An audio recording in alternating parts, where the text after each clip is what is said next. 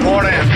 Red 10 standing by. Red 7 standing by. Red 3 standing by. Red 6 standing by. Red 9 standing by. You're listening to the Ion Cannon Podcast, Laugh it up, fuzzball. your source for entertainment reviews from a galaxy far, far away. This is it. Welcome to the Ion Cannon Podcast, your source for entertainment reviews from a galaxy far, far away. I'm one of your hosts, Steven, and I'm joined by my friends and co hosts, Tom and William, as well as friend of the show, Aaron. Today, we're going to be discussing the conclusion of our first Rebels two parter titled Gathering Forces. Now, as usual, we have a couple of announcements, or in this case, a couple of corrections and an announcement. Uh, Tom, you want to take that for us? Sure. Uh, the first part of the announcement, or actually the actual announcement, is Rebels is going on a mid-season break. It's going to return with the last six episodes starting January 5th. So it's going to be a while. We can make it through this. We're still going to be around. We've got some stuff planned in between this little bit of a break. We will do what we can, but we'll still be around. Are we Uh, finally going to review uh, A New Dawn? Well, have you finished it? Yes, we are. I, I finished that a while ago, thank you. okay. All right. I think we can. And then also, also, do you guys have the um, the uh, Rebels Edge of the Galaxy book? This little kid book that came out that deals with Zare Leonis. do, I do. Nope. Oh. You got well. Yeah, This one how might be- helpful I. Once again, Steven holding I us am. up. We could review this book as well. We can. okay. So that's another thing we can do because, uh, as you can see, this is where I am in the book. It's not that far from the last time we talked because I'm in the middle of reading Tarkin as well. But we can talk about that too during the middle of this break. So that's something to look forward to. And a couple corrections, uh, I guess, from the last episode. We were correct that I guess within the Star Wars universe there are a bunch of androids. Um, I took the android thing as more of Lobot. I don't know if anybody else took it the same way. Yeah, so I, I think that was my original comment, and I believe we got a Twitter comment on it, which is why we were going to mention it. But it was I don't remember the name of like the Lobot specific style of android, I, but that's Yeah. specifically what we're referring to, not like all people with robot body parts. hmm And, and the other the other correction we need to make is, I guess, when it comes to the clone that married the Twi'lek in the Clone Wars, it was, um, I guess we need to take out Lawquane, or I guess it's Lawquane and not Tup that married the Twi'lek in the Clone War. So when that was Aaron, called, uh, you actually pointed Yeah, this out to us. First of all, welcome back on the show. oh, Aaron, we did let us actually it. let you say hi in the in the intro. So Yeah, hi, welcome. How are you on. doing? Hello. Yeah. I Save was the best uh. We, we made we saved the best correction for last since you're on the show. So, Yeah, so Oh, wel- well, welcome thank back to you. the show. We're glad to have you back, good friend. I'm so Uh, excited to be back. Yeah. So, That, uh, uh, yeah, I was how, how are you doing? And why were you shouting at your uh, your your podcast player of choice? well, I was um, kind of refreshing myself with uh, the previous episode and watching uh, Empire Day again, and then watched uh, Gathering Forces again, and um, so I listened to the podcast as well to make sure I wasn't gonna, you know, repeat the same thing that had been said last week. And uh, when you guys started talking about the the clone uh, who might be Ezra's dad, you're like, wait, wait, what about that one clone that was married to the Twi'lek? And I was like, oh, it's Cut Lawquane. And then you're like, oh, I think it's totally Tup. Oh yeah, it's Tup. We got it. No, you're right. We messed that one up big time. I mean, it's it sounds similar, and he was in only like what that one episode, so I totally get it. But you know, I was desperately pro- look trying to find the show notes from that episode. it uh, it just it made me laugh. I was like, wait, I, I they can't hear me. I I can't Oh. interject. We should have we should have phoned a friend on that one. Yes, Yeah. we should have. And and we do have a Twitter account. Don't forget, we are on Facebook and Twitter. Comments are welcomed. Of course, I did share. Um, Yeah. just of course not on on Twitter. I will I never. didn't want to okay. embarrass us publicly. Now we're doing on the show though. So Yeah, now we're doing on the show. So I'm being nice about it. It just no, no, it it, it wasn't you. It was we were the ones who made the mistake. So thank you for correcting us. Uh, it was embarrassing. That's what I All do. right. On My our- clones. Ah, we thought we knew our clones. well, I guess at this point we're into the episode rundown. So William, why don't you take us into the show? Sure, Tom. So this episode is season one, episode seven, Gathering Forces. It was written by Greg Weisman and directed by Steward Lee. In this episode, Kanan and Ezra try to protect an Imperial deserter by distracting the Imperial forces. So if you remember from the you know, the end of the last episode, it ended on a uh, on a cliffhanger, on a to be continued. Uh, we we knew that Tseebo had information on Ezra's parents. They were being chased by the Inquisitor, um, and boom, to be continued. And so it picks up right where the last right where Empire Day uh, left off, with a nice little um, uh, dogfight in space, Mhm. uh, very reminiscent of like the Millennium Falcon Tie Fighter battle from A New Hope. What did you guys I think of this? Interesting that that is not the first time that they've opened an episode like that. Of course, it's a, a continuation, but that was not the first time that they'd done that. I was like, we're getting a lot of stuff in space, which is fun. I love it. It's Mhm. just, I am okay with Ow. this, Yeah, so am I. as you So- might expect. I, I do I have to say I do kind of miss the clones, but the space battles is something that I'm really enjoying because it's kind of making up for the missing of the clone battle action. Plus, Mhm. there is some lightsaber stuff starting to work its way in, so we are getting a good mix of what was the Clone Wars and what now is Rebels. Mhm. So it works. And I think uh, this, I think the Inquisitor was actually in the fight with this one too. And I gotta say, it's interesting with that little formation they had where he was in the center. It's like you think you know who's in charge with that one? Well, it- he did it have the actually- special eye. Well, it that's made true. me laugh because, like, you know, they're going through the fight scene and we're like, yeah, the you know the ghost managed to take out one, and immediately like four more Tie fighters just Yeah, kind of more come in. There were come in and so take their many. place. Yeah, but that's what's making this so fun. Mm. Is it's really bringing in space battles this time. Yeah. Like and Wilma, I want to touch on something you mentioned. So when you think about the space battles we've seen throughout uh, the prequel trilogy and the original trilogy, these are actually, like you said, really, really close to A New Hope in the sense that it's really essentially the ghosts flying in a straight line with everything else kind of around it or behind it. Like you think of some of the space battles we saw in uh, episode three, especially at the very opening, where it's a lot more chaotic, or in episode Mhm. six, where you've got a lot more of the kind of in and out dogfighting. We don't really Yep. see any of that here. No, no. And I think the the ghost did make that sh- slight little shift to the left. Yeah, the the gentle leaning Yeah, to the left. that, that gentle A great shift to the left. Ah, so at the at the part of the space battle, they're, they're being shot at. Chopper ends up being taken out of commission, and you've got Zeb coming in to take over because you know you've got to take out these Tie fighters. Mhm. You know, and wow, Yeah, well, so that- the focus of the episode, or at least this scene, was really on, uh, you know, the the Tie fighters are threatening the ghost, but we never get a good sense of how much in danger they are, and like we don't ever see like their shields going down or anything like that. We just know that they're under attack. Uh, but the real focus is on Ezra and Tseebo, who are in the back, and you know, uh, I that was going somewhere. Uh, sorry, Sabine and Ezra were in the process of interrogating, and then I, I can't get these names right. no, that's okay. Excuse me. No, Sabine gets called to man the guns again, leaving Ezra and Tseebo to talk one last time. hmm There we go. That's where I was going. right.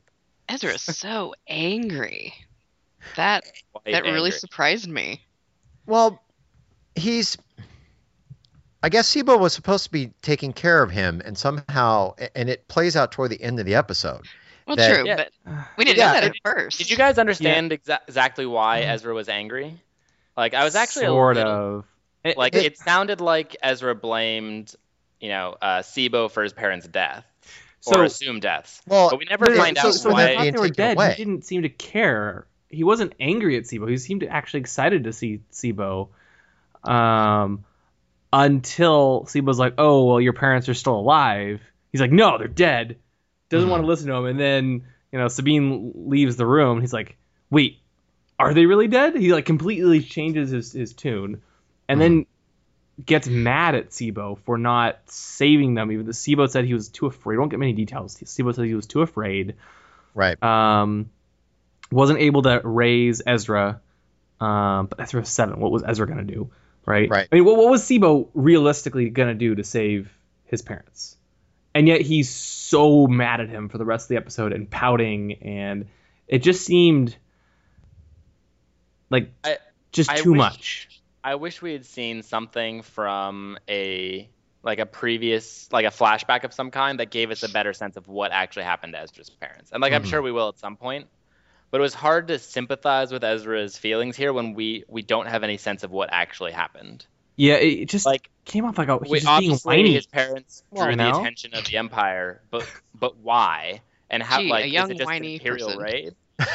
Sounds familiar, but they Well, seem it's not like he's uh, throwing more of a temper tantrum really than anything else. Like you wouldn't say my parents. uh." Well, I I, mean, I I, wanted. I was going to talk about this later in the episode, but no, let's um, dive into it. Let's dive into it. dive into it. Okay. Um, at, at least you know, looking back and kind of analyzing the rest of the episode with all the information that we get further down, is that I think because Ezra has been without his parents for what he said he was seven when they were taken, or you know it- when they I think it disappeared, was- whatever. yeah, it's almost like he's been a street rat for about six or seven for years. Seven years, at least seven, because he just turned 15. Right. So it kind of, I, I think it's, if his parents are alive, that kind of uh, just does away with his identity as a survivor, as a you know, an orphan. Then he Mhm. won't know who he is at, at that point. I, I, I mean, maybe reading too much into it already. I don't know, but that just, I was thinking about that earlier. That, uh, that that's Mm. his identity right now. Yeah, so kind of And, I that mean, and that's something that's like orphan. even if Mhm. like that's a really big deal to have your parents suddenly come back from the dead, and it's a lot to try Right. and process at once. Hmm So I'm not surprised in the slightest that Ezra would have trouble dealing with that. It's just I feel like I, I needed to know more in order to really be able to like get behind him with it, you know? Mhm. But the question is, are they really dead or are they just still prisoners of the Empire? Because remember, they were taken away for doing the underground radio station. So they have to be somewhere. And again, and and we I've said it before, and it actually is playing out. When you call attention to something, you you reuse it. Like like the the Fyrnocks are reused in this episode. hmm Very unexpectedly, but it was kind of cool when they did it. Mhm. But it's something to where they just, hey, we called it out, let's use it again. So there has to be something going on with the parents.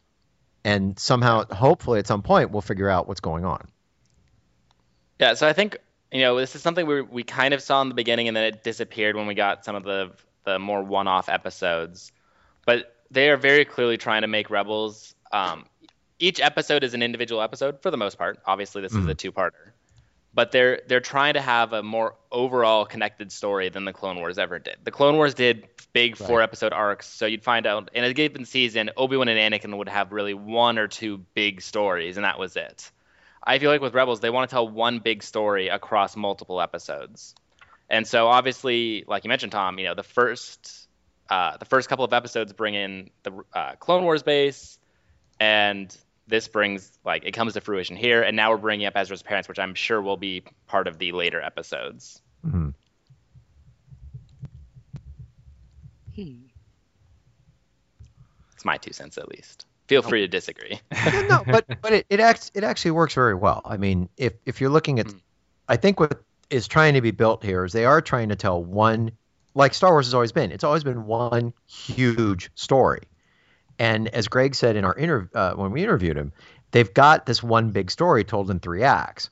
Now, however long it's Oh, going to take to tell that, yeah, however long it's going to take to tell that story, it's still going to be three acts.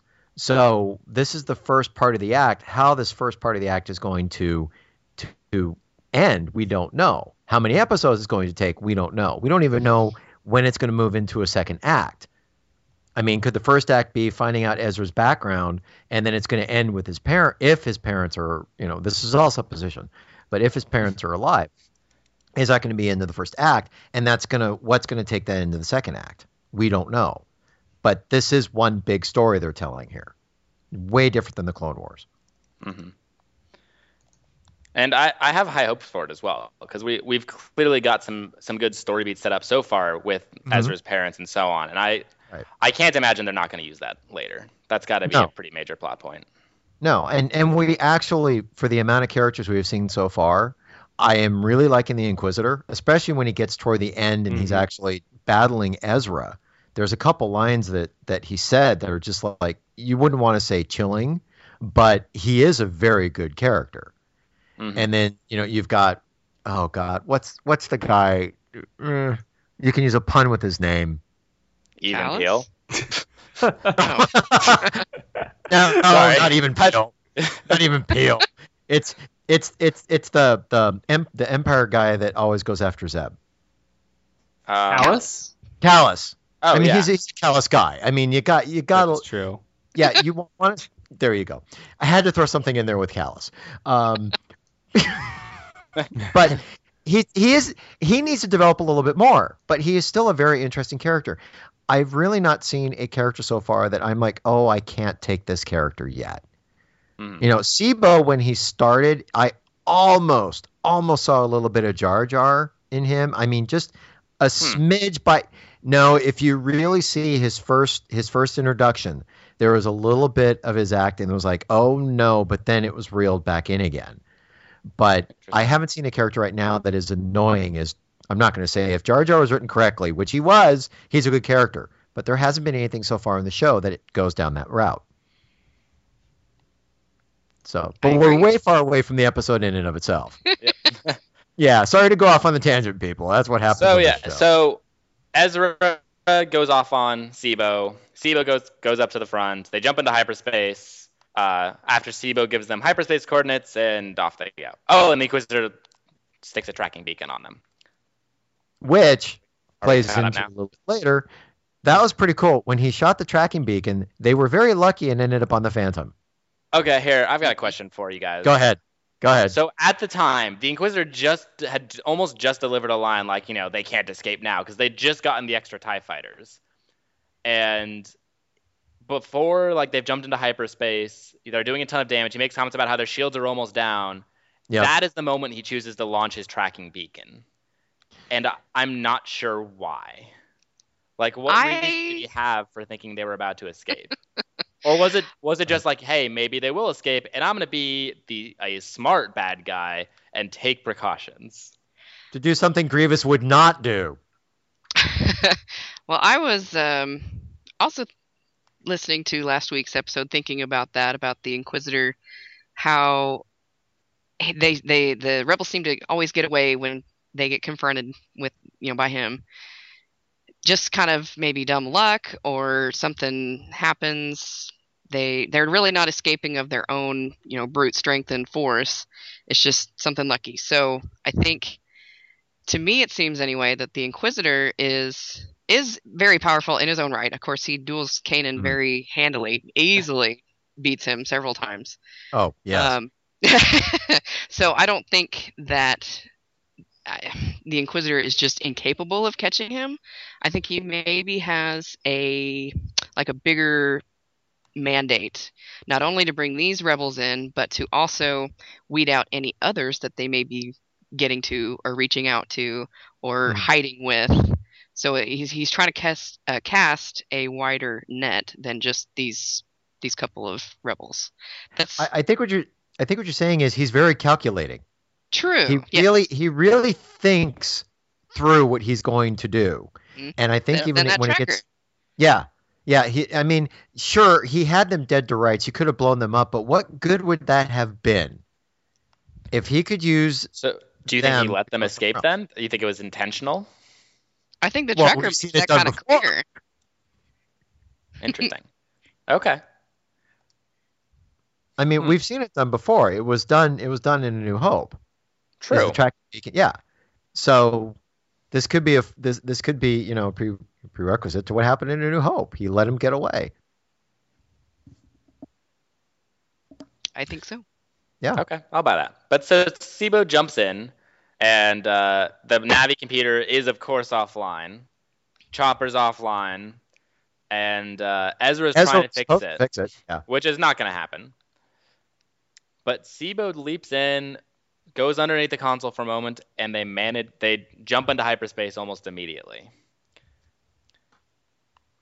Now, there's one thing that happened in hyperspace that first off, you got to get to the point to where Tseebo does say that they're tracking them. Which is a very lucky guess, to be honest. But Well, but I'll- but also it's it's a lucky guess, but if he is that kind of an android and he's got all those schematics, it does kind of make sense that he has the ability to sense what's going on. electronically sense what's going on Mhm. and hook into a computer Hmm. system and and see and he knows about it and i think this other well i I don't want to jump ahead but i think what happens at this point in hyperspace leads to probably one of the coolest things i have ever seen from hyperspace but that was jumping ahead because there is Well, all not, that not that much jumping ahead. well, it's not jumping ahead but there's conversation going on as well you know th- there's the there's once once the ghost enters hyperspace you've got the inquisitor that goes onto the bridge of that star destroyer which that was really cool because that was one of the things that I, really I, that's actually I forgot to mention that earlier. I really Yes. enjoyed seeing the two star destroyers at once. so did I. I i love that but i also i loved how it was that callback to a new hope we had darth vader it was very reminiscent of him walking the bridge up to the up to the glass Mhm. so i really like the nods they're doing in the show to to you know to a new hope That Admiral was D. Baker. Is it really? yes, it was. okay. the point right now. Yeah. I don't. I I basically when the show's over on Disney XD, I just find out who the writer is, writer and director, and I stop. I really should. Well, I just heard it as he's like talking. Yeah. Because I haven't gotten to the point yet where there are some voice actors I know. I know Jim Cumming by Jim Cummings by heart. I know Jess Harnell by heart. I know some of these guys by heart. But when it comes to the Star Wars guys, please don't shoot me. I don't know them by heart yet. Aw, no. It just made me laugh because last week we were all crazy about, oh my gosh, um, Ezra's dad sounds like one of the clones, and Yeah, I, I remember like, that. Well, but then this admiral is also D. Baker. That's true. That's So- true. what you're saying What do you- is what you- everyone is D. Bradley Baker. As our resident, that's, the, that's the big surprise. I, Ezra's I D. wouldn't Bradley be Baker. surprised. Actually, I wouldn't be surprised at all. But, but Aaron, as our as our resident clone expert, what do you think of this this theory that uh, Ezra could be related to one of the clones Ugh, and or a Jedi? uh, no, No, no. No, because you Uh, you don't think it'd be true, but you really want it to be true, or no, because you just don't think it's true. No, I don't think it's true. Um, I, I, I guess maybe the the timing of it would seem a little weird, but I don't know. The, especially when they first started, uh, you know, building Rebels up and announcing what it was going to be, who was going to be in it, you know, all this stuff. They made very, very clear that it, the Rebels was going to be its own show. It was yeah. not going to have a lot of crossover from the Clone Wars, which we have seen is kind of not true. I mean, they have nods here and there. Um, There's been helmets. There's been hardware. oh yeah. my gosh, the bucket. I know. It's, there, there, there's Um, been stuff. hmm Uh, There's uh, the the what do you think of But, the but I don't, that I don't think uh, they. no. I, I don't think that they would marry the two shows that closely after being like, no, no, no, Rebels is going to be its own thing. No, it's totally not going to be Clone Wars Part Two. So what you're saying is Ahsoka is not Fulcrum. as much as I want it to be, I don't think so. Okay. As much as See, that I- would make me squeal with my happy fangirl heart, I don't think that will happen. But it may be somebody else in the background. I don't know. But I- see, that I- would be fun if they do throw us a left field. That that would be true. That would. That I that would would be be such that. a field. So it's all just a Clone Wars Part Two. No, that's absurd. It'll never happen. Just so we're that much more surprised when it finally does. Other I people have been known to do that. Yeah. exactly. That's true. I just I'm trying not to get myself all worked up about it and be like, oh my gosh, it's totally in the Clone Wars, and no, no, it's not. So, as as much as it would please me, I'm trying to keep my expectation not that high. gotcha. That's actually probably a much better way to go about it, but uh I'm just not enjoying the show. anyway. I, I- I'm just sitting back and enjoying the show. Wherever it leads me, hey, why not? I mean, I, I, I think the way the show has started, it started, it's has started much stronger than the Clone Wars did for first season. That I have to say, I'm I'm enjoying immensely. I have not seen, I will say, I have not seen a bad Jar Jar episode as of yet. Well, You know. Jar Jar isn't in the show at all. so I you- know that that's that's the thing about it. But, but hey, uh, don't you are- hey, just, just just wait. wait. In, in the next episode, he's gonna he's gonna appear in the episode and say, "Hello, my lords, Mr. Back." yeah, but I'm I'm talking about not not I I think it was Bombad General that had that bad Jar Jar voice. Yeah. Because I, I loved Bombad Jedi, but it was the Oh, other what one was that his was name? Um, B.J. Hughes was it? something like that. I, I, I think for me that's like erased from my memory. It was just so horrible. I think William, you could have done a better job. No, we're getting we're getting way off topic We're here still because way off track. Okay. and we're still off Gee, track because imagine how that you know we, happened. we have to bring. That's the show. Yeah, yeah. Okay, Uh, well, it was B.J. Hughes. Sorry, I was just curious now. no, that's fine. That's fine. But no, to to bring it back, I mean, we we brought up the, the thing about the tracking device on on the Phantom, which actually worked in everybody's favor because at least they're able to get rid of it. And we were trying to figure out, you know, Tseebo how he was able to know that. But then then it's a thing where, and this is where I said there's that little bit we're kind of missing out. There's the interaction between Kane, Kanan and Ezra. It's like, you know what, you know, Ezra, you know, I need your advice on how to proceed with Tseebo because you know what, you're the one that has ties to him. What are we going to do with him? And to me, he acted like a little five year old who just like, you know what, I don't care because putting on that helmet, it's like you just want to say, dude, what are you thinking? This is your responsibility. What do you want to do? And he acts like a five year old. Helmet on, I don't care. him. cut, Yeah, it out. Yeah. To me, it's like, you know, you just want to, dude, Yeah. come on. Yeah, yeah. I was impressed that Kanan gave him that much sway with the group already. Yeah. That was that was really neat. Also, I, I want Ezra's bucket, but shh. Yeah, I was, I was wondering if you were going to mention that. It's a very nice bucket. Gee, am I so predictable? Just a bit. Just. I'm, I'm sure. I'm sure we will see some of those next year. I we have, we have a couple months before celebration. I'm sure they'll be popping up. oh yeah, they're they're already working on the uh, the transport drivers and yeah. Oh, nice. of course. oh God, it's gonna be so fun to see at celebration. I, I cannot So wait. excited. I know I, I cannot wait. We're but only again, six months no, away. I know Less than that. It's like Less five. than that. Less. Shh. it's less. So, Anyway, but, yeah, we're we're getting off topic one more time. So sorry. but I- I feel like our listeners are probably used to that at this point, especially Okay. on this episode where we were like six minutes into the episode and and 30 minutes of recording. recording time. Yeah. Yeah. That's standard. it's it works. It, folks, you've known us known us for how many years? It's what you expect. So. but but to, to getting back to the actual issue they have at hand of being tracked, I have to say one thing in this that worked out very well is how they dealt with it, because I have never seen a ship separate and fall out of hyperspace before. And that so was I a- love this. Crazy. I love this in. Huh? Somebody else take this. Okay, Go okay, ahead. So I, I love the idea of this in theory. I've al- you know always wondered what what would happen if you were to jump out of a ship in hyperspace. Yep. Um, this sounds really cool.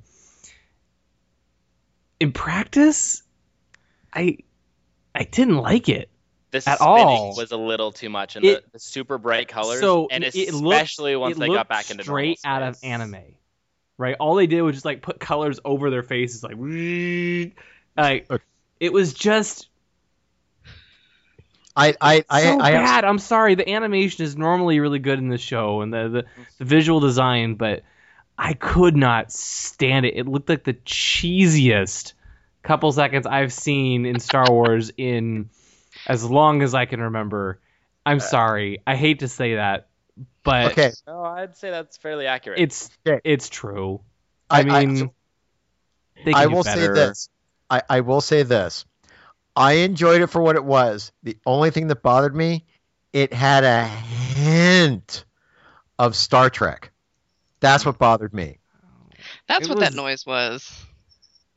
it was just like a bright light with a sound effect in the background and like the lights the, like this pinkish uh, orangish light red light is like shining over their face and like where is this even coming from it's blue in hyperspace no none of the light actually ever enters the cockpit when you go into hyperspace so why is it all of a sudden is it supposed to be like tearing the ship apart there's a lot Well, of I- the mechanics of hyperspace that steve and i think we should get into if you want um, like So for example, and I would We love to hear your enough thoughts on this, time. Steven. I'm just gonna like throw a couple things out here.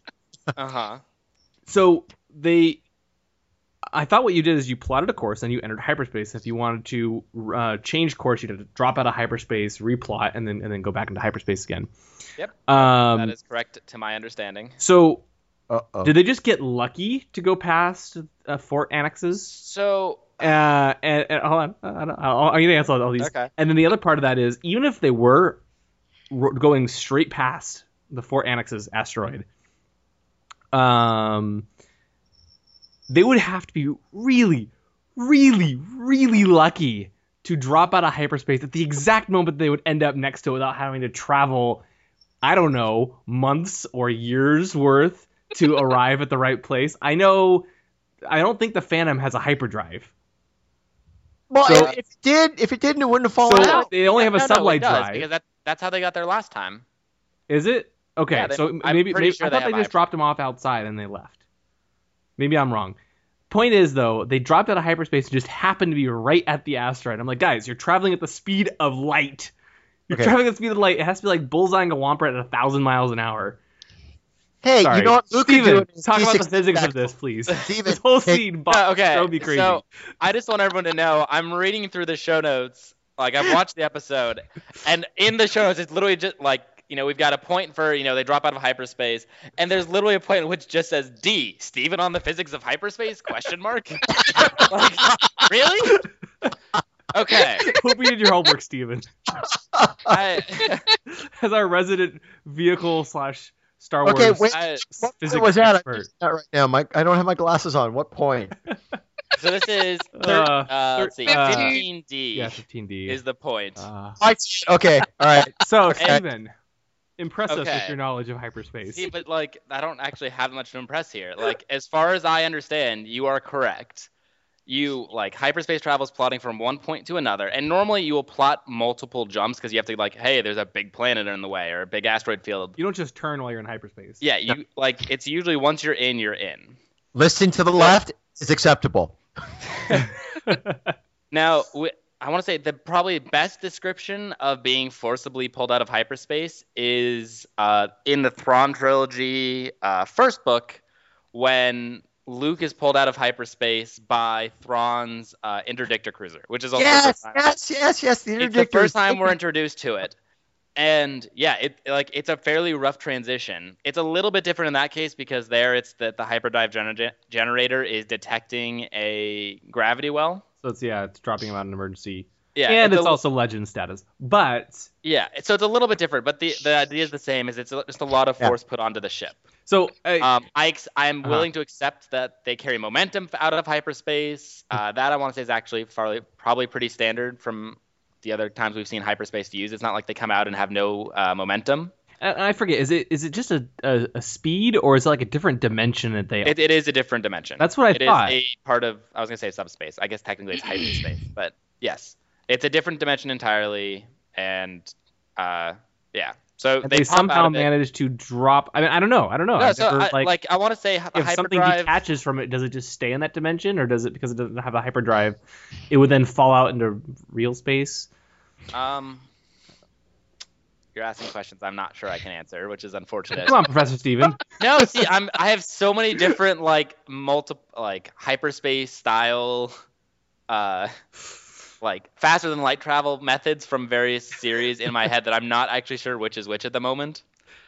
I, But see, I knew I knew that you at least have, I know it's. some it- I'm trying to remember. especially in the, your point that I have so many different styles of hyperspace, basically from different sci-fi franchises. that- only proves like, my a lot point. of them are similar, but like some specifically reference like when you jump into hyperspace, you're actually enclosing your ship in like the hyperdrive is creating a, a bubble around your ship, if you will. right, and Right. you leave the allows you- bubble. Yeah, and you right, leave the yeah. bubble, and then you either get destroyed sometimes, or you get lost in hyperspace, or you just you know Yeah, like what we saw here is you fall out. Um, as far as Star Wars goes, I'm I want to say it's okay that you can just kind of get knocked out of hyperspace that way. that seemed okay to me. I mean, like Yeah, honestly, that part didn't I- bother that me. I'm not I really agree, worried about. the effects on it were awful. And the Uh, fact that they were able to drop out right next to the and that asteroid. that's the other big one. That one's uh, improbable to say the least. Okay, I, I I have a I have a very simple simple solution to this conundrum we're in. hmm It's it's the suspension of disbelief. Done.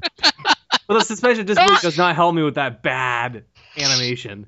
Okay, of dropping into I- hyperspace. I I'm can see where you're sorry. That did suspend my disbelief. can see no, where you're or coming sus- from. no, no, it, it failed to suspend my disbelief. Do, do you guys I- I remember? do you guys remember the first Star Trek poster? How it had those little oh, No, rainbow lines in it. Okay, that's what that reminded me of when they came out of hyperspace and they were falling. All those lines reminded me of that first Star Trek poster. Okay, I'm done. Aaron, Aaron, I'm sorry, pretty. Aaron. I think you want to say something. Go ahead. I didn't want to cut I, you off. I was just uh, on the uh, suspension of disbelief thing. My uh, my family likes to tell a story on me when I was, uh, I guess I was on Wik- Wikipedia, just randomly looking through stuff, and I found a page on Aurra Sing, and it listed her, I guess her birthday or how old she was or whatever, and and uh, how she was being included in the new books that were being written. Uh, the you know like what is it 40 ABY or something. Yep. And I was like, what? It says that she was born like 41 BBY and she's still alive and hunting in ABY, you know, 40 ABY. And my mom's like, Aaron, it's make believe. And I was like, but they make it believable. exactly. Exactly. That's the whole point. exactly. Uh, if it did, if it wasn't believable, it wouldn't be nitpicking. Yes.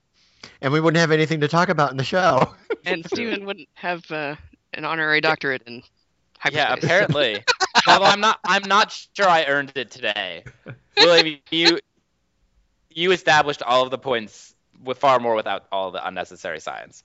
Um, although I actually expected you to say, so there's that line from the first new Star Trek movie where it's what is it like hitting like hitting an, an apple with an arrow while blindfolded, while in like in space floating, while riding a horse, or you know, some I don't remember the exact I, something along I those forgot lines. about that. It's- I've only seen the movie like once or twice, but That's I think you're right. But it yes, it is that we're pretty much at the same sort of thing there. Like it it is inc- Barring should have been the- hard. yeah. They shouldn't have been there in the first place, and it looked bad when they did it. But you know what? It worked. No, I, I wouldn't say Well, it worked. I, I mean, but they it got out of worked. hyperspace, and we know that you can drop out of hyperspace like I that. understand, but I but wouldn't it say that it worked. Forward. It moved the story. Eh, landed in the the wrong story spot. forward and working Well, is hey, not one hang and on. the same. yeah. So Tom, we could have a story where it's like, so the rebels showed up, and then they magically appeared on another planet, and then they beat the bad guys with their magical other things. Like, you know what? It's- yes, you're right. That did work, and that the story happened. However, that doesn't mean it's Oh, not that's still awful. Oh, that's the wrong, the wrong science fiction Uh. series. So What? oh my goodness. okay, Anyway, but you so know they what? arrive at Fort Anaxes, the asteroid base, and we get. Uh, I thought the first piece of character development, in, especially in this episode, and uh, it was really good for the rest of the series as well. Uh, that didn't make any sense. Ezra gets some good character development with a conversation with Kanan about what he's really, uh, Mhm. what he's really feeling. Well, it, it's also it's like it, it's it's like Kanan. It's like what are you afraid of? Okay, and and Ezra was just like in, he he said it, and then you know Kanan sat there and said, look, you know, as words of encouragement, he goes, look, admitting that you're afraid, as you just did, made you braver than most. You know, it's a step forward for Ezra. So you see in this episode, he's making small steps. I mean, you're seeing him grow a little bit in this, but you're also at one point saw him grow just a little bit too far because he he, he kind of touched something at the end of the episode where it was like, which I love the whole thing about him being cold, but you know, it, it's true. At this point, you get to see more of Ezra grow, growing and and, and Mhm. forward. Now, I'm, I'm just curious because I think we kind of glossed over it real quick. The the rebels, our heroes, return to um, to Fort Anaxes, which is the clone base on the asteroid from Out of Darkness. Yes. I thought it was kind of cool to uh, to revisit this and kind of made the uh, made the location seem a little bit more important than just some random spot that we got in a in a one off episode a little bit back, a little while back. What? Hmm. Because they just wanted to drive a dagger even further into the Clone Wars fans. Oh, at all that's this actually- damage, Okay. LAT scattered Now, everywhere. I mean, if we want to be cynical, we could also say yes, of course they did. It's also really cheap to reuse the same models from previous yeah. So then, so uh, at first But I thought that's kind of cool. So sorry, Steven, go ahead, and then I'll. no, I was gonna say I, like that is the case, but I also thought it worked pretty well here. Well, you see, as I've always said, if you're gonna call out something, you, you and make it a point to use it again. And this was a point in which they used it to a T perfectly. For their Because- advantage. Yeah, I I'll- mean, it, it, go ahead. Eh, Okay, man, I, I, I feel bad, like complaining of nitpicking, but I know a lot of people really like this episode. Over when- review show, that's aired. But okay, Yeah, but- Yeah, I don't, I don't, I So- think, I think the way we're doing this, we're nitpicking, but we're also doing it not from, you know, really, God, this episode was this. We're, we're having a fun, lighthearted nitpick about it. That's true. That's true. Yeah. Uh, okay, so on the one hand, yeah, I really like going back to this location, and then we we realize that well, it's not just the same location. I mean, it's literally the same location. It's the exact uh, same, you know, two areas outside the base and just inside this dark hangar with the Mm-hmm. um uh with the creatures and that, that just slipped my mind. The Phrynox. Right. Um. Wait, wait, okay, hang on. Before we go any farther, we didn't have the name last episode. Can I just say how stupid of a name Phrynox is? Can, like, Well, they're no, supposed to no, look more than similar. almost- more same than almost- family as Mynocks. I no, I, I don't buy it. I got this off of that digital baseball card that they, they, they release those digital baseball cards every once in a while. And that's where I got the name, and it was Phrynox. Yeah. So, no, it, you're right. It, it is a Phrynox. yeah. that hurts me inside. like Maybe they're so frightening. They're Phrynox. No, no, no. They, they, Hey, they have a really big would D. never try it. I don't know. they know. have an official explanation for it. Uh, Yeah. Let me pull up the uh, the trivia guide again on I, It's on the I back of the don't believe that there card. is. a Almost there. explanation for this. Almost there. Um, Stay on target. The creatures were called Garkors in the rough draft of the script. After reviewing possible names related to bats, the next iteration became Knockfurs, uh, with a Y, before finally setting on Phrynock, or Fyrnock, actually. I'm sorry. I think we're saying it wrong. It's Fyrnock, F Y R N O C K. Oh, that's Oh. Uh, a name that sounds in the same scavenger family as Phrynock. Gosh darn autocorrect. scavenger family. That's not. Scavenger that's not a thing. that's like you don't classify animals based on Fyrnocks. like what like the sort of thing they do like that. You classify them on a genetic similarity. Dr. St- Steven. yes, you see, I actually have PhDs in both physics, uh, technology, Zoology. and uh, zoology as well. There you but- go. Mm. Um, but not Right. uh, but not English because he said both and listed three. I did not ask for your opinion, William. When you have a PhD, you know. I was the grammar Nazi. oh, sorry. Anyway, where were we again? it was just low hanging fruit. I just had to go for it. Phrynox. okay. Um, No, Fyrnocks. so Fyrnocks. Phrynox. Sorry. Um, we're not frying the Mynocks. Uh, I would no. love uh, so Fyrnocks. Yeah, but we bought Um, in our T16 back home. Yeah, exactly. So instead of Uh, so were we're back on at Fort Anaxes, and it's the exact same location. It's not even like the same base with new locations inside of it. Is literally the same location. Oh. And so part of me was like, Sorry, go ahead. ah, kind of disappointed that. I mean, I love returning just to the locations and kind of tying things in, but reusing the same set is like when you're playing a video game and you come back to the same level and you're just doing it in reverse, and you're like, oh, I already did this. Now you're just making me go the other direction. But it's the So- first season of a show. No, they but like use the stuff they you reuse can it. reuse No, a lot, see, but I I actually disagree. A lot of the previous episode took place on the outside, which it most certainly did not here. Most they of this go episode, deeper into the well, yes, Yes, so they- they built they built both virtual sets, right? They built the outside and they built the inside, and in They built the actual out of darkness they land that outside, hardware they that walk inside, find the creatures. Oh crap! Run back outside and then have their defense outside the base. Now this time they land outside, they quickly run inside, and then the last half of the episode takes place inside. So that's true. I mean, we do spend more time inside than than, than previously, but it's really dark and you can't see much. So it looks identical. There's not much to see in there. I'm, so, I'm sorry. And Tom's sitting there shaking his head or nodding his head. He's like, "Yeah, He's very animated. No, I'm sorry. I'm banging my head on the back of my chair because it's like, oh, come on. so I'm sorry, not not to nitpick, but I, and then I was thinking in like the You're last totally episode, nitpicking. Yeah, this we're one- back on the freeway again. It's the same freeway as in Spark of Rebellion, in the middle of the freeway to nowhere. So I don't know. Reuse Okay. is good, but it seems a little bit overkill. Okay, but that's but okay. You- It didn't didn't damage my enjoyment of the episode. You Unlike have- hyperspace. okay, God. Okay, let's not go revisit that one. Wow, I'm You all have to- negative today. I'm sorry. Okay, yeah.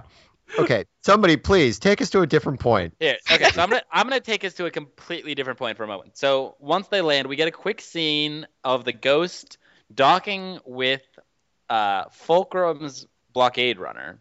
Yep. Um, Looks Cor- familiar.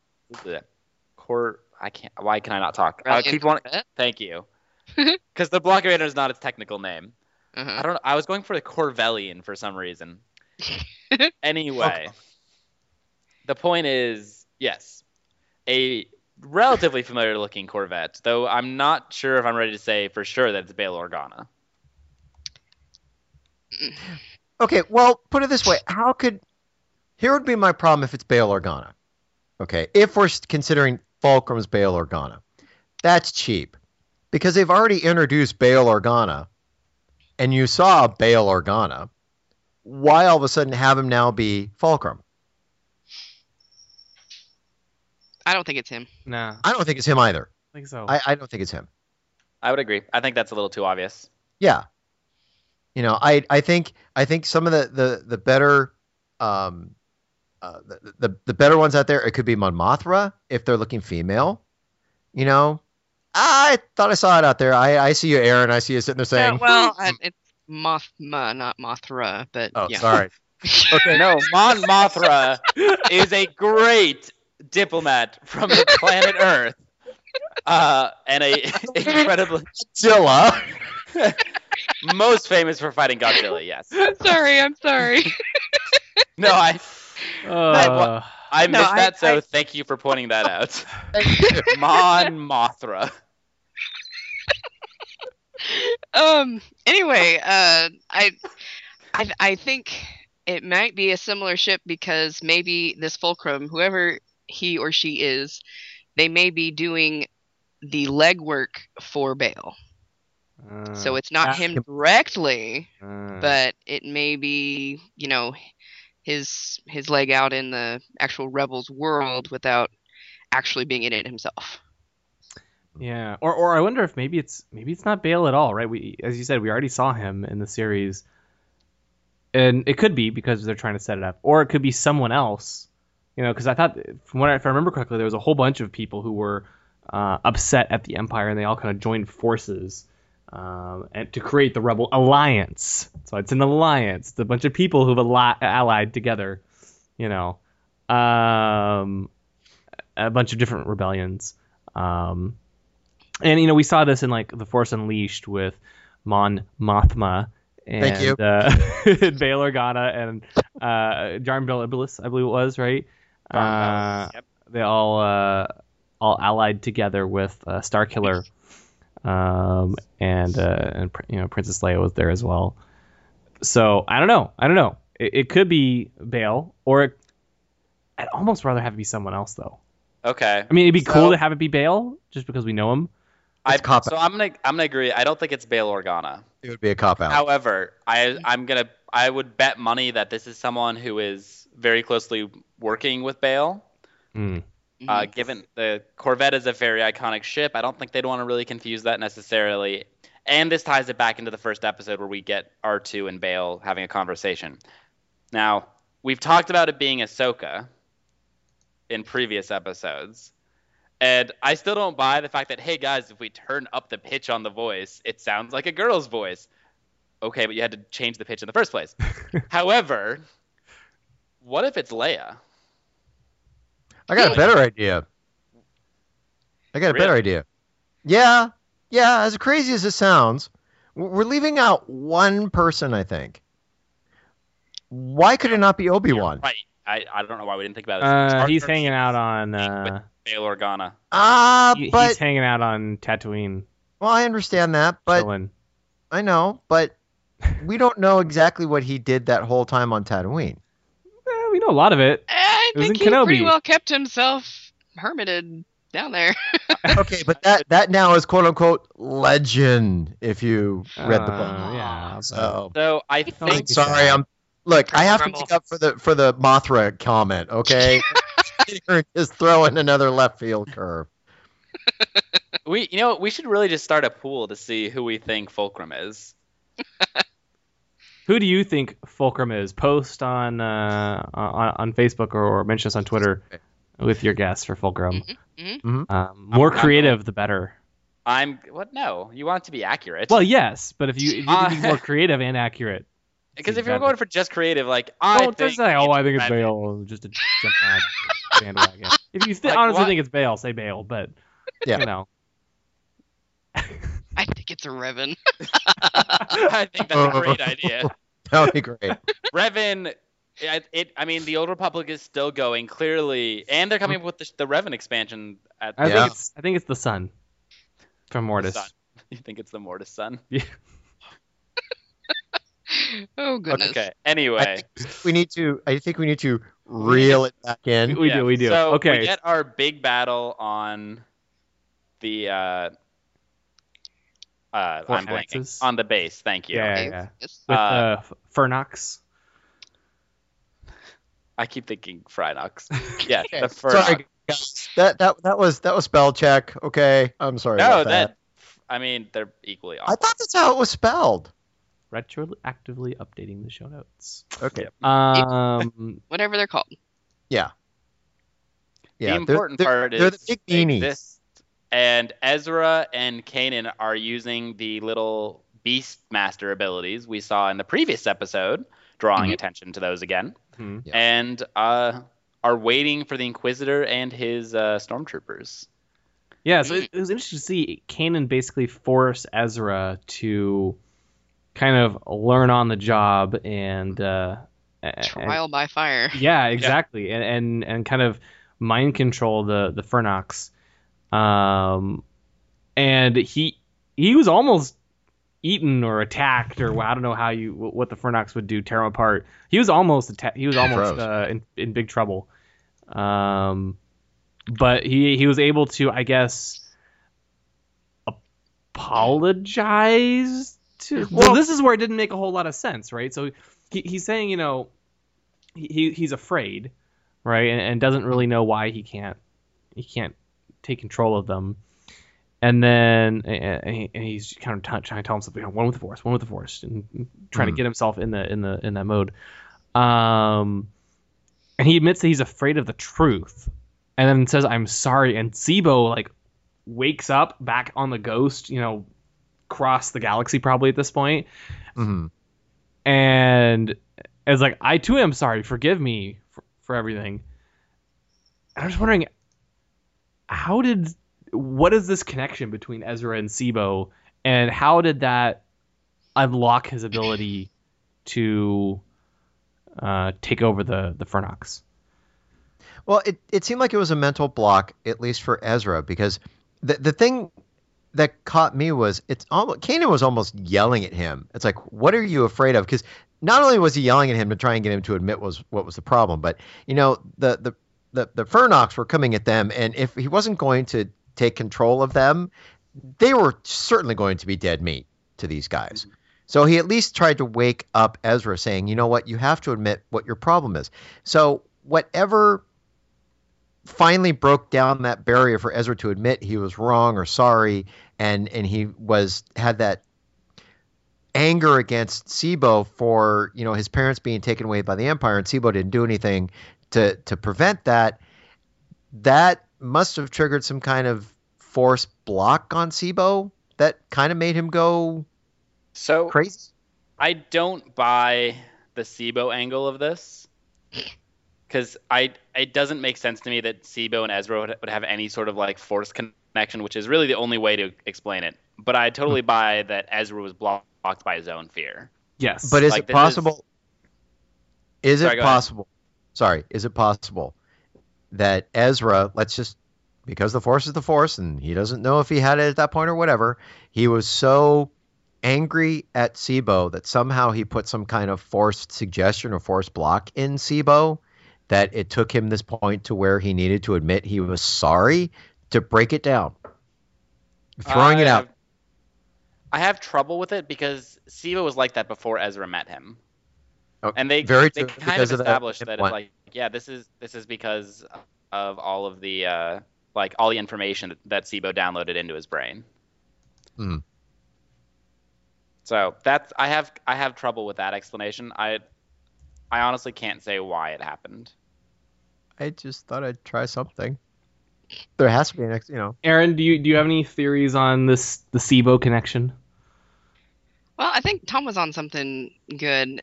We we don't see Tseebo until Ezra realizes that he's who the Empire is looking for. So so he later in the episode he's he's confessing to Hera he's like the the information that he escaped with was not the point. He wanted to come I guess maybe find Ezra and that's why he left. Or he he wanted to tell tell Ezra what he found about his parents. He said he found that uh, hmm uh, information or or file or something. Mhm. So it could, Tom's explanation could be possible because we don't see Tseebo until um yeah yay Tom um until uh, Ezra has Ezra has made that connection. So he could have been kind of like projecting that block before we we meet Tseebo actually, and then it because uh, later when he does forgive him, it it's kind of unlocked and oh he can think and speak freely like a rational person again. Mhm. Yeah, So I- I, mean, I, uh, I guess one explanation is is just that kind of cliche filmmaking style where you know someone makes a comment and someone else makes a very similar comment that aren't maybe connected to each other but they tend to flow nicely in the show thereby kind of skating around the whole do they somehow have a connection and Tseebo is actually able to hear Ezra's apology or maybe Tseebo bugged Ezra somehow. He put a mic on him. um, I, I don't know. I don't know. I don't know. I'm not quite sure I buy that one. No, I, I don't buy that either. But but also, oh, well, I and we hear that little that little whistle when uh, when Ezra uses the Force. That when Mhm. he when uh, Tseebo hears it, he has that little whistle there. So And also, if Darth Vader can actually strangle an admiral from across the galaxy, then Ezra should be that because. Okay, look at it this way: they they're still kind of playing with the Force and trying to get a better explanation of it now in in in this now universe. So maybe Ezra is that powerful to where he can within the Force and whatever he did to Tseebo, he can project his thoughts back and forth across the galaxy to Tseebo, and Tseebo can hear him. Hmm. I mean, I'm trying to do the rational explanation other than suspension of disbelief. Well, Tom, as you said earlier, it moves the story forward. That's why. the whole point of writing a story is to keep it moving forward, and you and you just you know it just it just move forward. You know, so I'd buy it, Tom. thank you.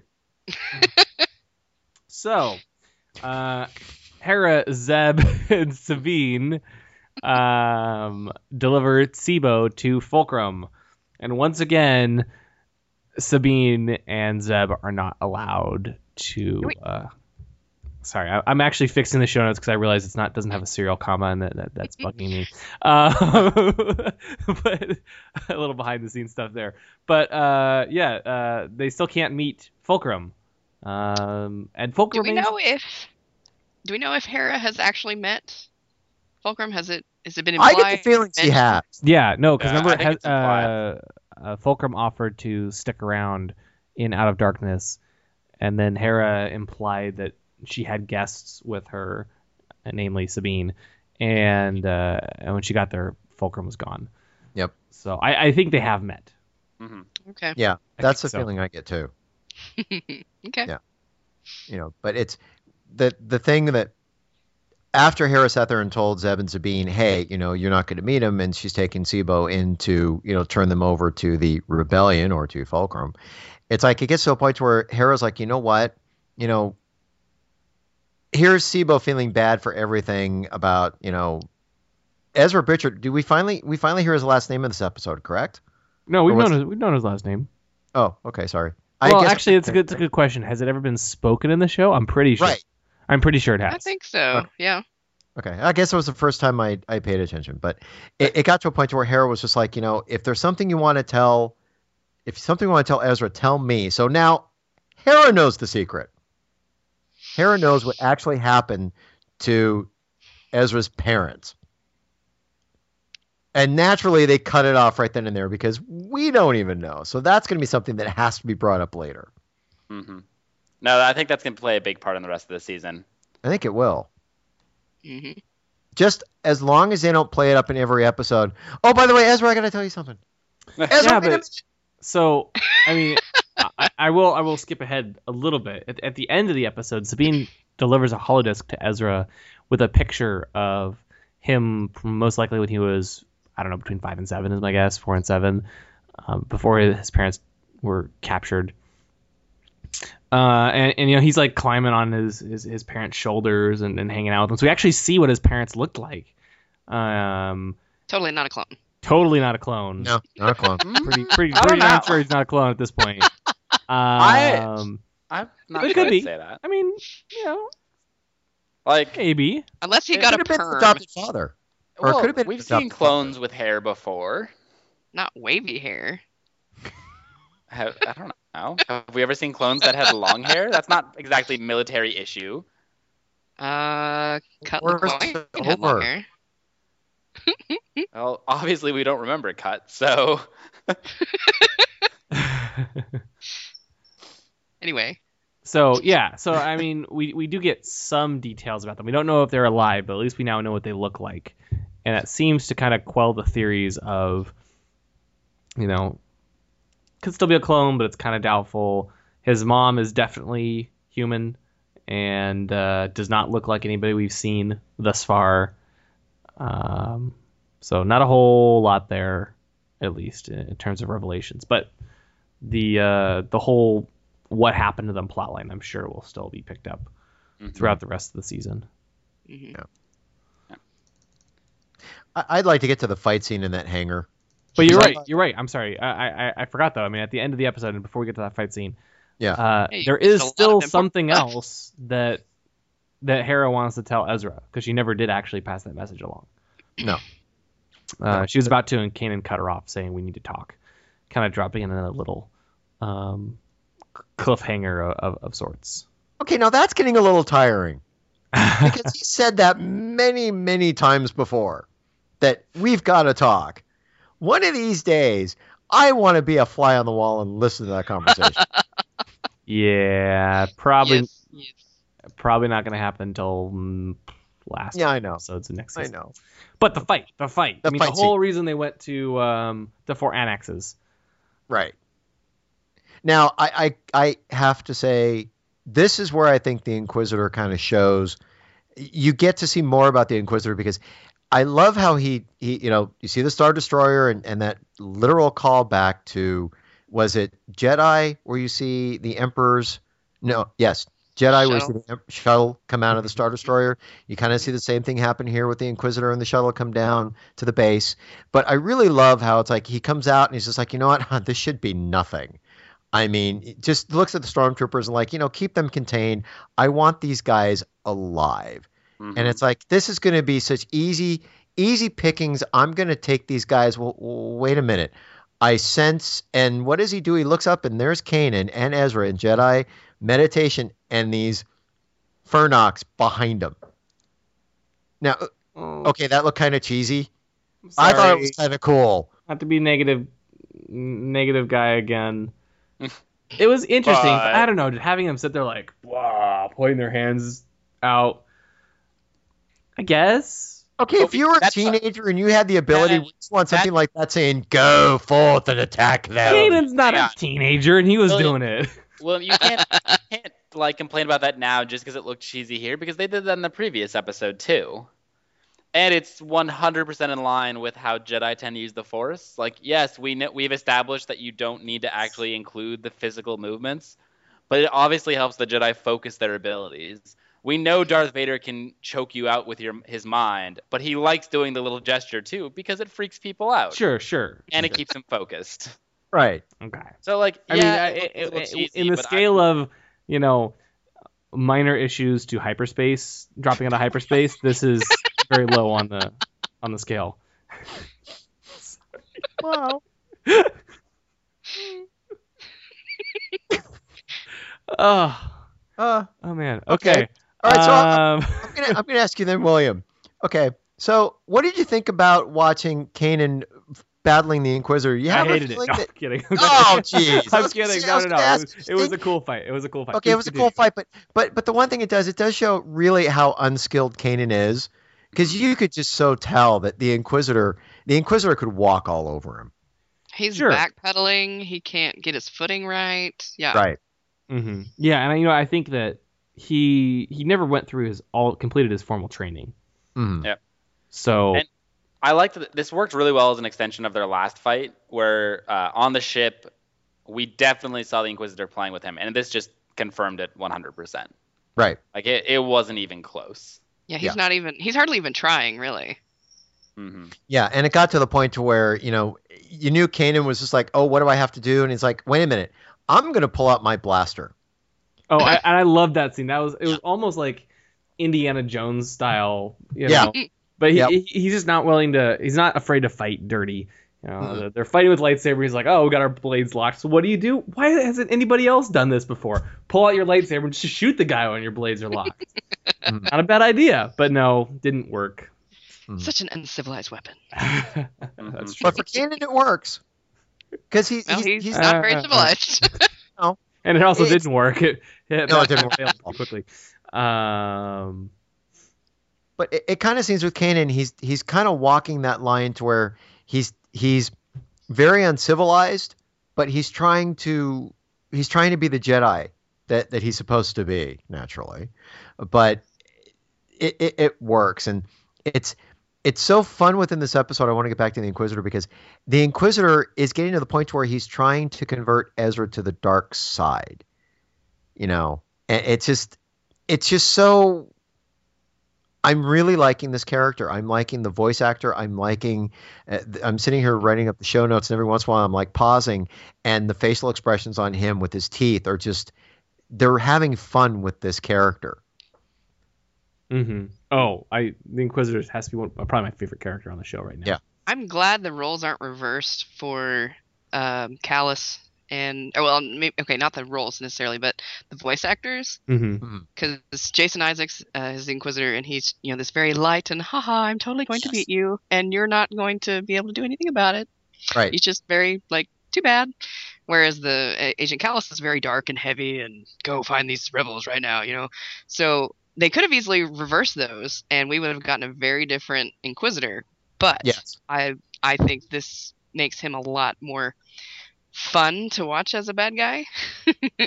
Oh, definitely. And, And- of and I course, think- Jason Isaacs is just good anyway. But yeah. Yes.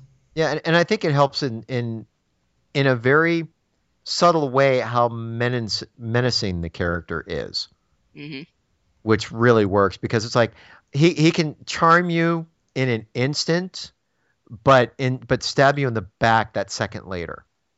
That's what's best about this character, you know. So I'm I'm really liking it. Definitely.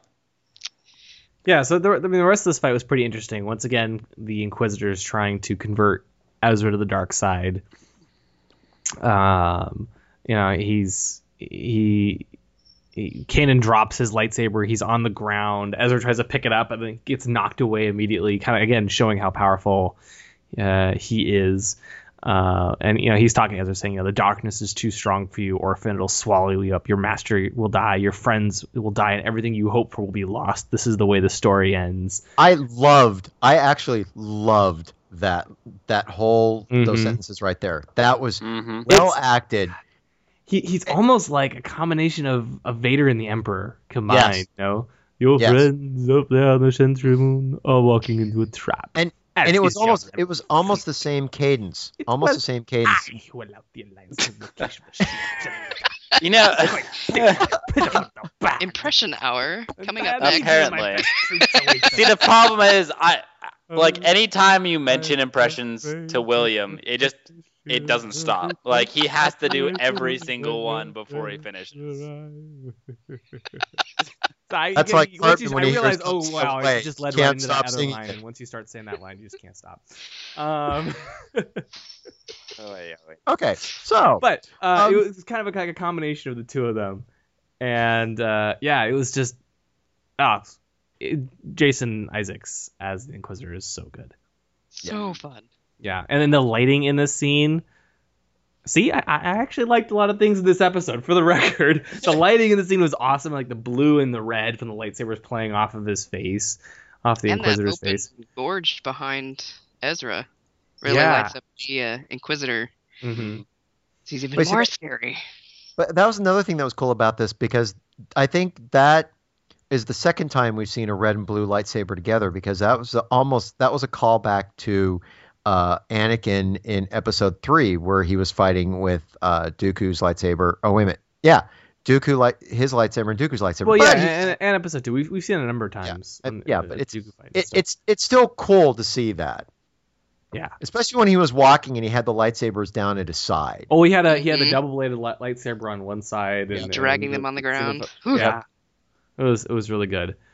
Uh, but that leads into like the big pivotal moment, I guess you could say, of, of the episode, where Ezra is getting really upset and frustrated, and so he uses the Force to summon this giant Frynok, uh, The big Fyrnock. Fyrnock, not Yeah. Frynok, it's a Fyrnock, Or and uh, uh, to autocorrect. fight off the Empire. Autocorrect. So Hey, wait a minute. This isn't the Apple autocorrect. This is the mic. Sorry. so so this this giant Fyrnock appears, right? hmm And uh and, and, and at this point Kanan kind of half wakes up and says, you know, Ezra, no. Which on the one hand I get cuz he's he's frust- he's ups- upset and angry, but on the other hand I don't know, like they were already using these creatures to attack. All he did was get a bigger creature. So, But- I think the difference here is, like, we were one like Intent, there's I guess. no, I I don't even think it's that. I think it's that Ezra dipped into the dark side when he did this. hmm That's what Kanan is reacting to. That's what the Inquisitor's reacting to. Yes, the look on his face. Oh my gosh. and the Inquisitor even called it out. I Mhm. think the Inquisitor did call it out about you know it, it's the dark side thing. I, Yeah. he, he could feel it. He could he could feel that the darkness is coming. I'm going to take it and just mold. That's what he was going Do you- for.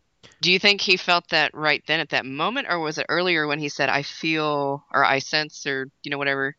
I I think it was probably at in that moment because he really he really got the sense of it because Ezra was really I mean he was levitating those and this was the cool thing about the animation. Not, only did you see that big Fyrnock come out of the ground as a big meanie but you also saw like the little pebbles and stuff which we've seen before kind of rise up as well. So he's very powerful in the force. Yes William Oh no, I was trying to His get my camera to of focus. oh sorry I thought you were like no, I got something continue. I want to say No, no, So- no. It, it was not focusing properly, and it was driving me crazy. Um, little m- more behind the scenes stuff for you listeners that we probably won't edit out. Um, for time, just because it's kind of interesting. Um, please continue, Tom. well I've lost my train of thought continue Uh. Someone else pick it up. Go, go, yeah, go. so so Ezra's like use the the the dark side uh, Animation, the, the Oh yeah, yeah, okay, I got it, I got it, I got it, got it. The animation, you know, and and it was, it was, they did a great job animation wise in this. But I, what I really liked about this was, it got to a point where Ezra, and you see this with Kanan too. They are not powerful enough in the Force to where they can continue at a certain point. They get, um, they get fatigued, and they they collapse. And in this case, Ezra got so into it, dark side or light side, he got so into using that force, he just collapsed. yeah. Luckily, he didn't fall over the edge, or the show would be over. But he just collapsed. And then Kanan was just like, He was out cold. Yeah, he was out cold, and but it happened at just a point to where that big meanie was attacking the Inquisitor that gave Kanan enough time to go pick him up and start taking him away. But I really like the you know when Ezra wakes up is like Kanan, what happened? I feel so cold because that is another call back to um uh God Empire Strikes Back where you've got Luke going into you know he's going into where Yoda sends him and it's like I feel cold. So you can tell in this case they're really pulling into that the dark side it, it's it's cold.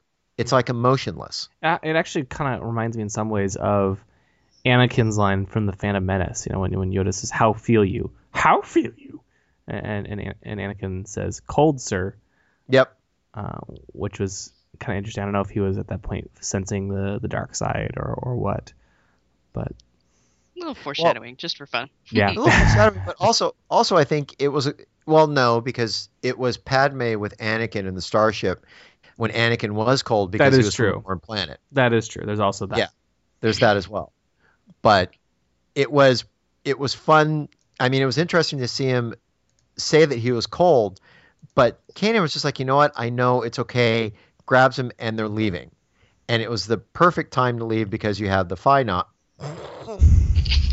you have the big meanie. Fyrnocks. Fyrnock, the, the, the big Fyrnock is keeping the Inquisitor, you know, the, the Inquisitor busy so they can make their escape. So, and Kanan grabs his lightsaber as they walk out the door. You know, the Inquisitor sees that they're getting ready to get into the Phantom, and in a way, not kills the big Fyrnock, big meanie, but he, you know, kind of gets the, you know, Fyrnock away, and he turns and this is, I have to say, I am loving his lightsaber. The way the Inquisitor throws that lightsaber and the sound effects and just the effects period of it. I'm loving every minute of that. It's a I'm all talked impression. out. I'm talked out. we got a little bit to go. We're so close though. I know we're so close.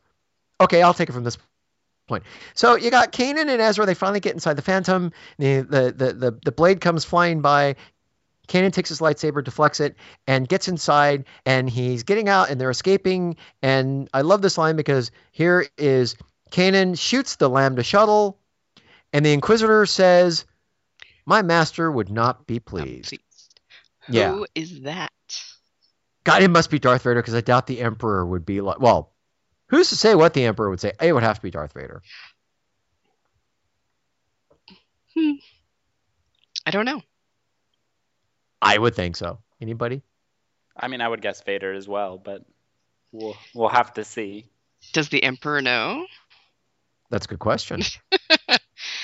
That- I was going to say something on the previous point. Um, Go ahead. If, if, if it's okay to. Oh no, backtrack go ahead. No, it's not just. Yeah, the way do we that at backtrack all. We Yeah. don't you realize we follow the episode in a strict linear panner with no distractions Yes, I know. whatsoever. I'm just terribly out of line. But um, back when uh, when when Ezra is you know coming up with all this dark side power, all you know out of nowhere because he's just in the moment, crazy, angry, and and scared and things.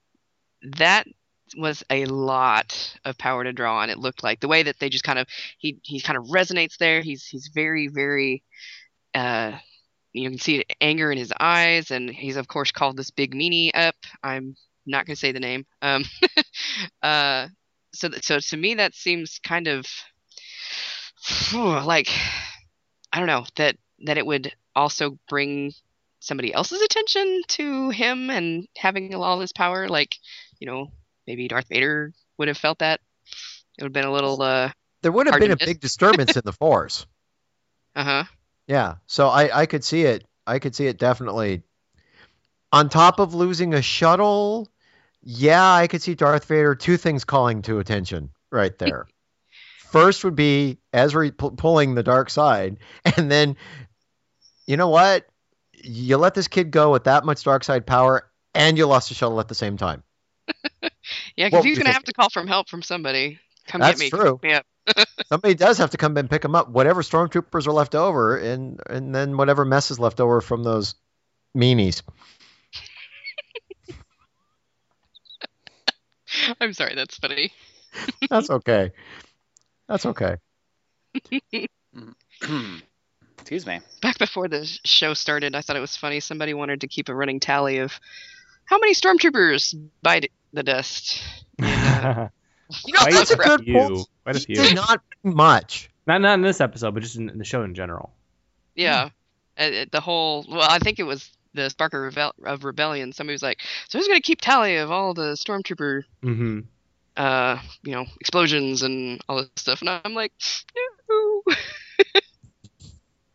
That's not very nice. yeah, you know, and with the Clone Wars, we're we're always hoping that the clones would live, and in this one, we're like, kill them, kill them, you know, all the stormtroopers now. So it's interesting. to see how that it's kind of flipped. They're not clones, though. No, they're not. They're not. They're not No, they're stormtroopers. not. they're recruit. They've been recruited. Uh, they're not the lovable clones. Yep. Obviously next- not. Yeah, and then I, I guess the last thing about this is we've got once Ezra and Kanan start talking about it. The thing I found fascinating was Ezra really couldn't remember much. Mm-hmm. Which is, I think, a little more evidence that it's dark side related. Yeah, Mhm. It was a great moment of emotional trauma, and Kanan's lines about not preparing him, I thought, were indicative of that as well. Yep. That you know, it was it was not a good time for you. Like you were under stress, and we like I did not prepare you well enough to like be tempted by the dark side. And Yeah. oh, by the way, we should probably fix that. yeah, yeah. And then again, he turns to Hera and says, "We need to talk." So maybe they're going to talk about fixing that issue. Don't know how. I doubt we'll be privy to that conversation, though. Uh, of course not. Dang it. Again, I'd like to be a fly on the wall to listen to that conversation. But if Sabine can't meet Fulcrum, do you think I'll be a fly on the wall? No. So are, are we to a point where we uh, we can review the um, give our Womp Rat ratings, or is there anything? Else? Let's else? do it. Let's do it. I'm ready. Aaron, how about you go first? Not Oh, put my on the goodness. spot. well, um, You can defer. I thought it was uh, no, that's fine. Okay. I thought it was really, really um, a maybe the best episode we've seen yet, just because of all of the buildup that it got in the previous episode, and we got to see some of that come to fruition, some of it not. Um, Of course, leading into other episodes later on down the road. So, I think it's good that it's building this momentum um, this early in the show.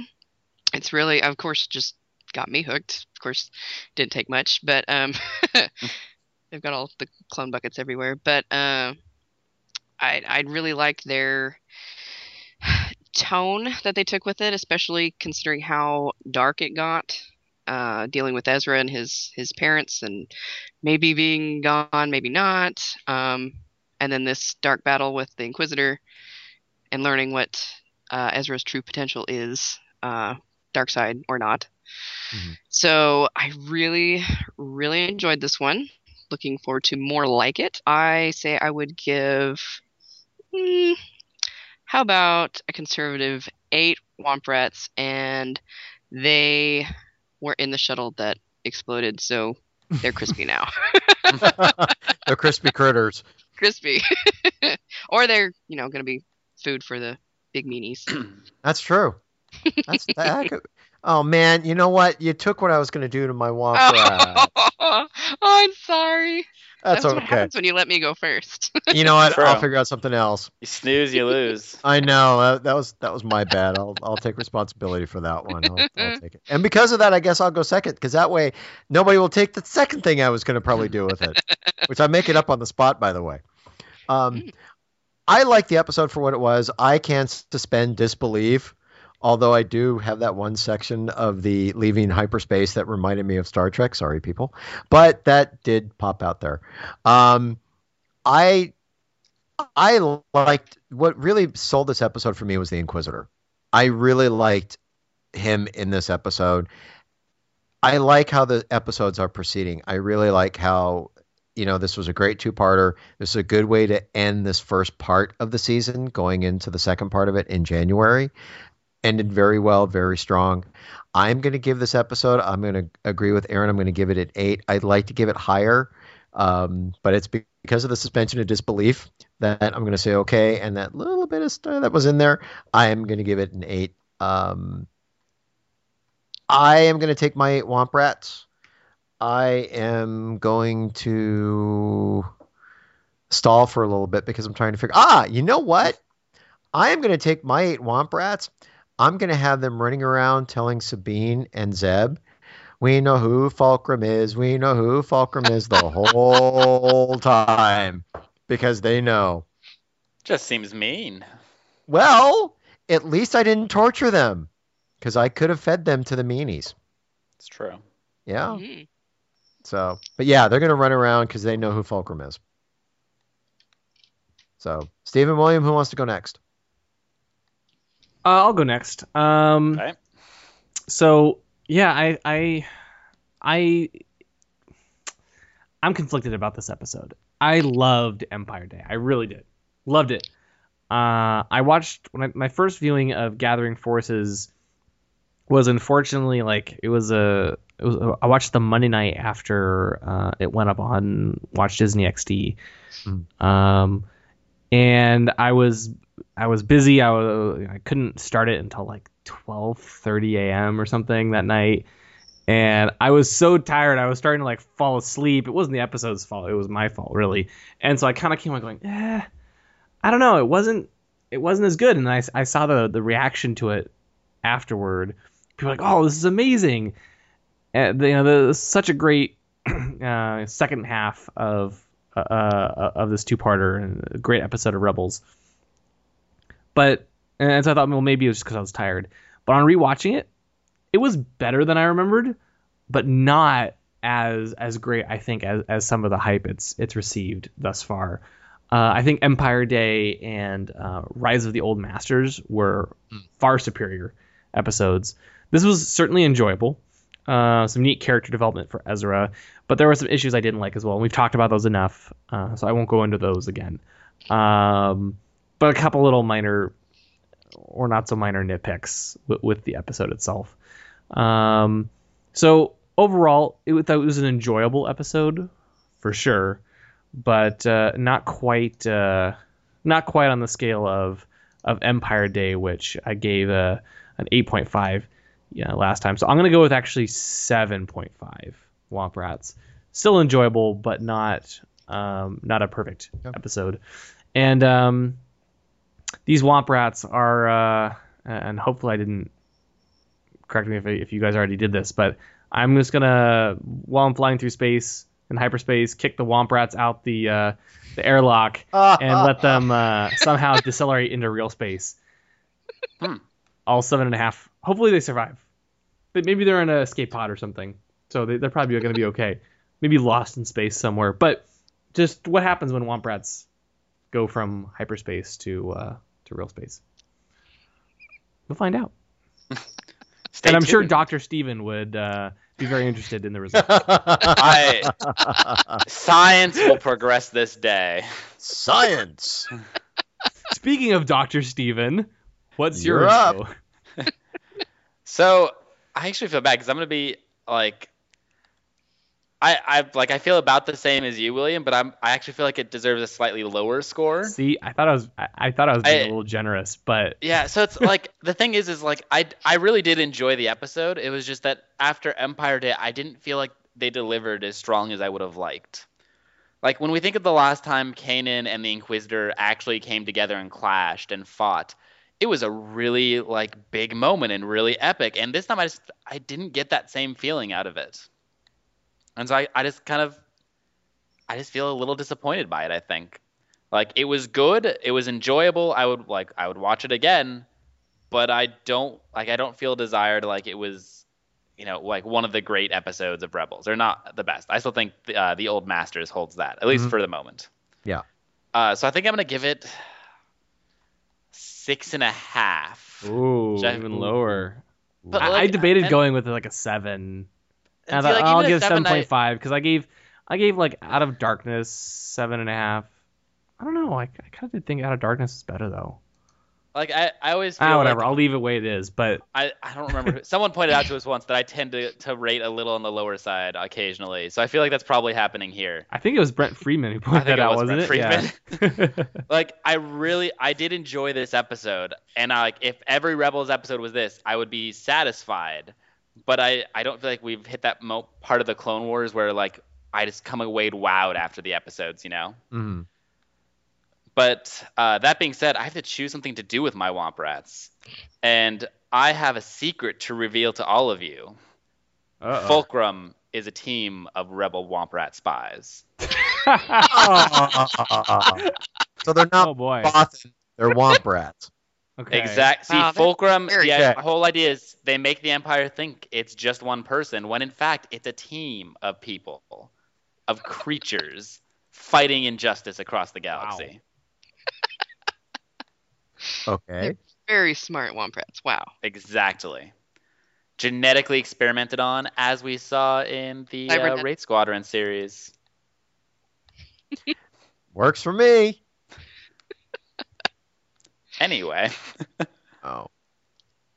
Well, anyway, we have coming up on the. I was going to say coming up on the Clone Wars. No, coming up on Ion.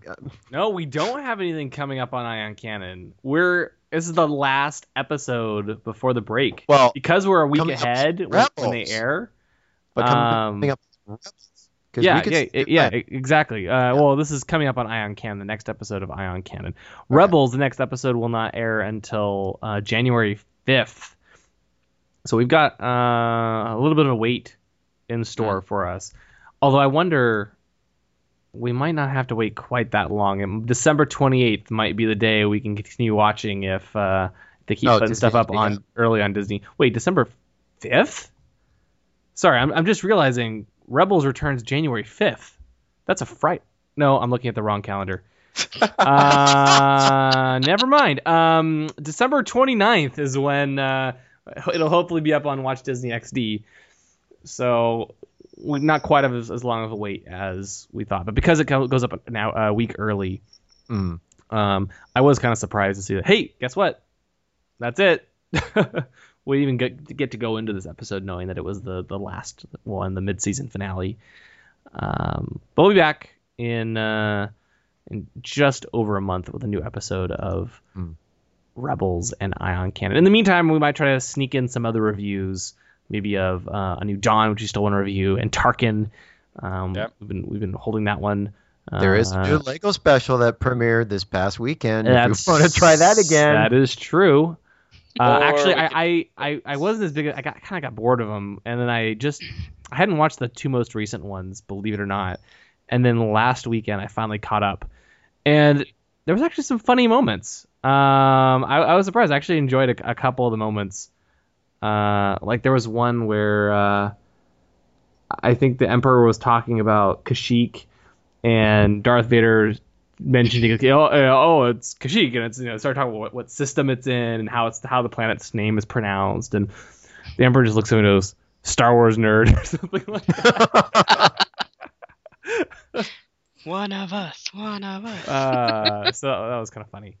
Um, we have topics we can but yeah, cover. we have plenty of stuff we're gonna discuss, but yeah, I no mean, this, new. this was the whole point. We did Ion Cannon is because we want to talk about things other than Rebels and Clone Wars occasionally. Exactly. So, anyway, uh, Aaron, thank you so much for joining us. Is there anything you want to talk about before we uh, close out? Anything you want to plug? I was gonna say that's a Point people really dangerous toward- thing to say. Like, Aaron, do you want to talk about anything? Actually, yes. I got this uh, essay I was writing, and I was wondering if you guys get to proofread it for me on air. Um, um, I'm just really excited for Celebration Seven. Oh, can't wait. Ditto. Yes. I've got my hotel reservation. I've got my ticket. I just have to buy my plane ticket. Nice. Um, I had to buy my plane ticket too. Uh, Mm. I think media registration is supposed to be confirmed as of today. I'm recording this, so we'll see. Oh, I need to check my email. Um, but uh, yeah, I, I can't wait. Celebration Anaheim, just a few months away. We'll and be we're all gonna be there. all for the first time. Yep. For the first time, we're all gonna be there. For the first time ever.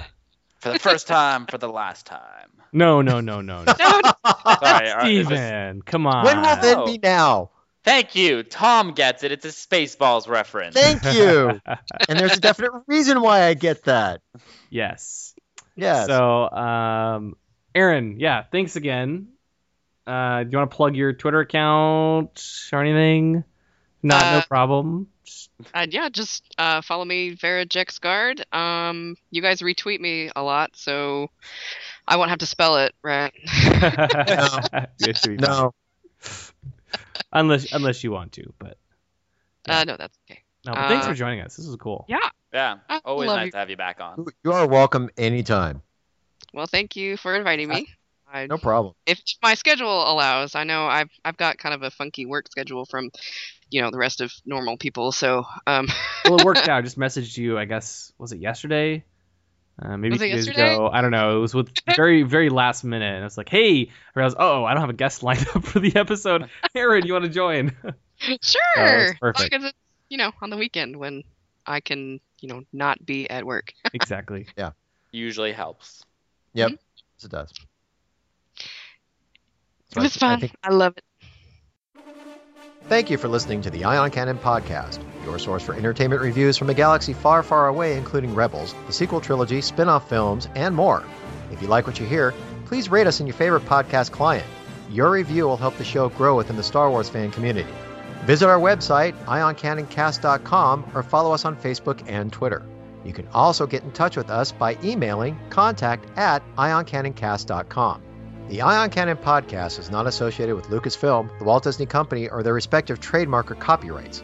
Any and all opinions expressed on the show are that of the hosts. This podcast is a production by fans for fans and is copyright 2014.